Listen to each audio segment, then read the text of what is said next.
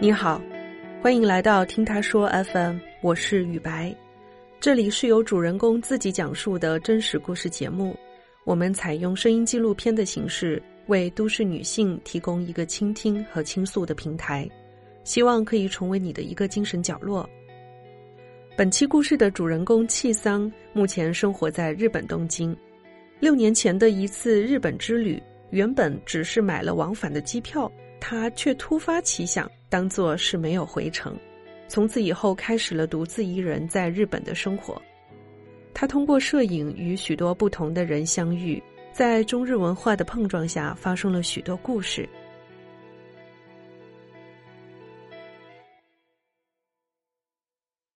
大家好，我是米子里斯七桑。然后现在在日本东京，作为一个写真家的一份工作。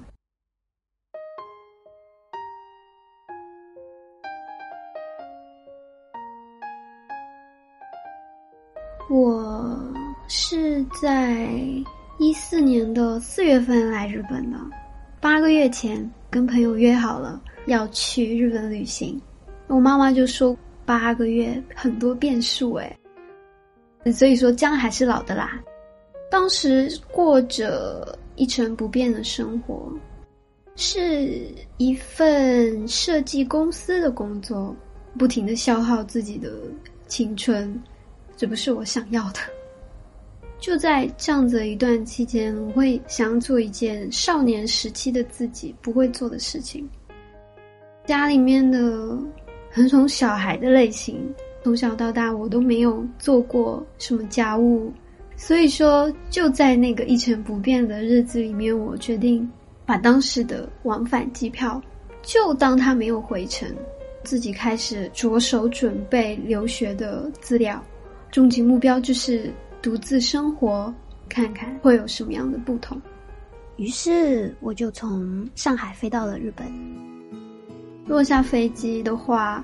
感觉自己是置身在日剧里或者漫画里的感觉，然后大家讲的是日文，标语、标牌、广告牌上面写的都是日文。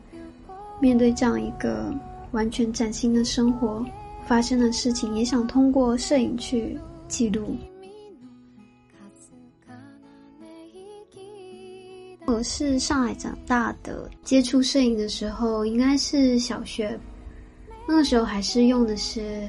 胶卷的傻瓜相机，家里面的人关系非常非常好，开一整车的亲人一起出去旅行。其中一次旅行，我就开始把玩这个神奇的盒子，特别想要看看里面到底是什么构造。东看看西看看，就发现一个按钮，就摁了，然后咔嚓，它又打开了。所有的胶卷就全部都曝光，就消失了。当时并没有因为这样的事情被责备，但是真的自己开始拍照片了，才知道这是一件多么令人心疼的事情。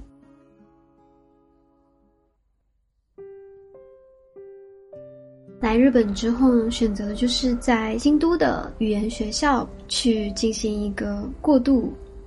平时拍的作品都会上传到豆瓣或者是微博，所以会被人发现。有一对闺蜜，一个是叫海棠，一个是叫金鱼的姑娘，她们在这边想要拍摄一组和服。我们约在清水五条京都，距清水寺比较近的一个地方会面。这个是其中一个。闺蜜海棠送给金鱼姑娘的一份他们结交了七年之久的友谊的一份礼物。拍摄结束之后，他们换回了原来的汉服，然后我们一起去吃晚饭。当时呢，一位日本老婆婆就前来搭话，然后说这两套衣服很好看，是哪里的？然后我就说这是中国以前的衣服，然后那老婆婆就说。哇哦，中国！你快和这两位姑娘说，日本有很多很多文化、传统服装，许许多多都是从中国过来的。然后在旁边催促我赶快表达的这种这种感觉。他们说中国是恩人，非常非常感谢。后来还说要合照，然后我们一起就合了一张照。当时呢，我就对妹子说：“我真的超级感动的，没忍住就不争气哭了。”我曾经被班上的日本的女孩子说过，就当她知道我是中国人之后，也被这个班上的日本妹子说过，原来中国也有不可怕的人呢。那所有的都混在一起，我就在当时眼泪就噼里啪啦掉了。然后看到我哭了的两位姑娘，她们也都跟着我一起哭了，所以一边吃饭一边哭的画面感。其实我的心还是留在京都的，完全喜欢京都。但是考虑到一个对于摄影的写真的发展，我还是决定要来东京。到了东京的学校之后呢，因为留学生的话呢，就会有一个留学生会议。那这天会议中会发需要填写的表格，我就刷刷两下就填完了，我就准备离开了。出来之后走到大厅。后面就小跑追上来一个男孩子，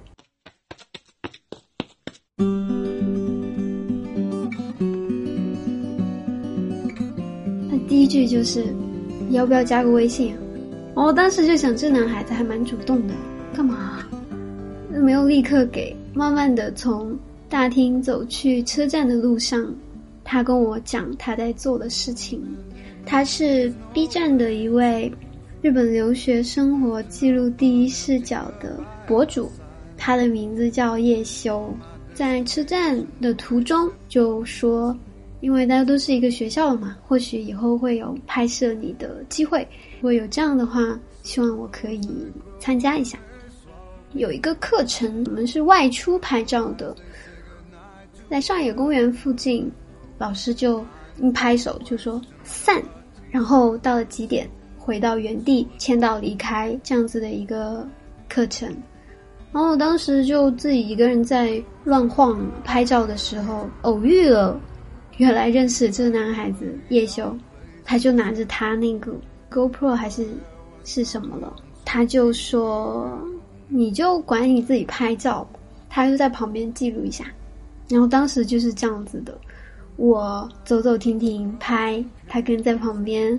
记录下我拍照的点点滴滴，然后我把拍完的照片最后会给到他，他的视频剪辑里面就会有一个实时的那种穿插的感觉，就是我拍下一张，下面一个画面就是我拍完的那一张的感觉，就是这样子。我是被叶修的粉丝熟知，结束了摄影学校的两年的学习之后呢，我就开始。潜心写真方面的事业的发展，就有了第一次的获奖经历，是在长野和北海道拍的照片。这组照片我参加的那个比赛的名字是叫“世界旅”。他选了我这组照片的原因是，日本对于日本人来说是本土，并不是外出旅行。主办方他自己本身的话是已经经历过环游世界的摄影师，但是他看到我的照片之后呢，他就会有一种不一样的感觉。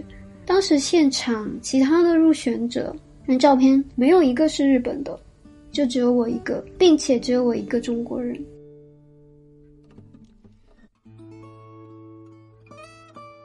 有一次在那个镰仓拍婚纱的时候，客人呢。裙摆特别长，然后我们在移动到另外一个地方的过程中，就是拖在地上走嘛。然后就几个大学生的样子的，可能也是过来玩的，他们就一路小跑追上来，帮新娘子把那个裙摆提起来，就跟在后面像花童一样，就走了很长一段路哦。然后说着 “get gone over the dog there was”，就是祝贺你们结婚啦之类的什么。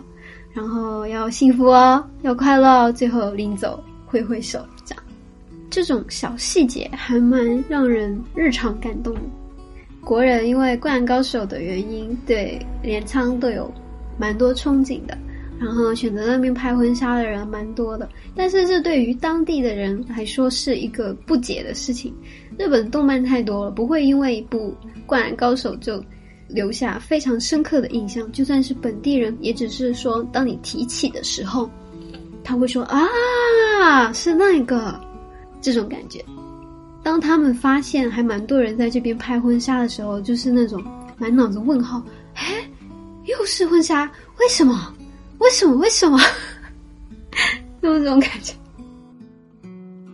最近参加的一个摄影比赛呢，所投稿的内容就是通过海绵还有光影塑造人体，因为这个比赛在。日本还是蛮大的一个比赛，是业界里面都还蛮出名的一个展览馆。那因为和其他的入选者的风格完全不同，受到主办方的认可。他说这种类型没有人做过，你可能是第一个。他就觉得我很日本人很喜欢讲有趣、面白い的这种感觉。那我当时就还蛮开心的。但是没有想到，还是会有一个在一帮本土大佬的面前，要用一一门不是自己母语的语言去演讲这件事情，嗯，让人还是蛮紧张的。我努力去准备了啦，意外的开始了之后，大家都被我想表达的内容吸引，然后赞赏了我的幽默感，然后蛮意外的。他们说。日本的演讲大多都死气沉沉、千篇一律。他说：“我的表达方式又令人为之一振，因为我是中间的位置嘛。之前的气氛就是非常的紧张，感觉就空气好像凝结了一样，大家都是说着自己的话，然后下面就是那种业界大佬拿着那个笔记本，然后小笔在擦擦擦擦擦擦擦擦擦。”就死气沉沉的，吓死了！妈，反正能做的就是做好自己而已。大家说的有趣，然后掌声还有笑声就越来越多，就整场最活跃的部分就在我这里了。当时全场只有我一个是外国人，并且只有一个女生，其他都是男生。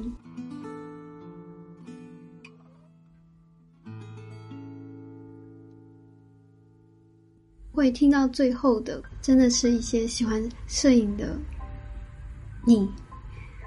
我想对这些喜欢摄影的你讲的话是：不能光想着照片是给别人看的，其实照片是自己和自己的对话。但现在流量呢、点赞呢这些东西，会让你觉得你的作品的好坏就是等同于这些流量或者点赞。所以说，这其中的东西呢，我想用很久以前我刚刚开始接触摄影的时候，一个先生跟我讲的。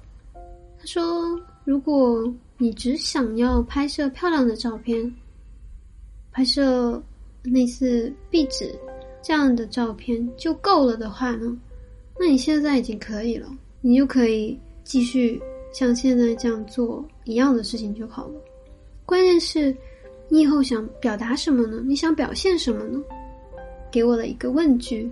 那那之后，我就一直在思考：丰富自己才能够丰富照片。在你感受到什么的时候，去拍摄，然后去发现自己独特的视角和你感受到的那一刻，动心的那一刻，去按下快门，照片也会回应你。就好像我最喜欢的那句话，关于摄影，我目前看过的。诠释的最完美的一句话：我们不只用相机拍照，我们带到摄影中去的是所有我们读过的书、看过的电影、听过的音乐、爱过的人。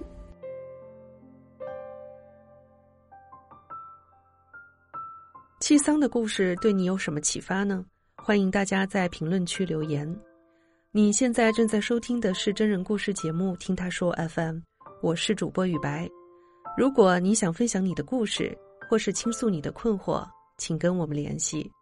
愿你的每个心声都有人倾听，每个故事都有回音。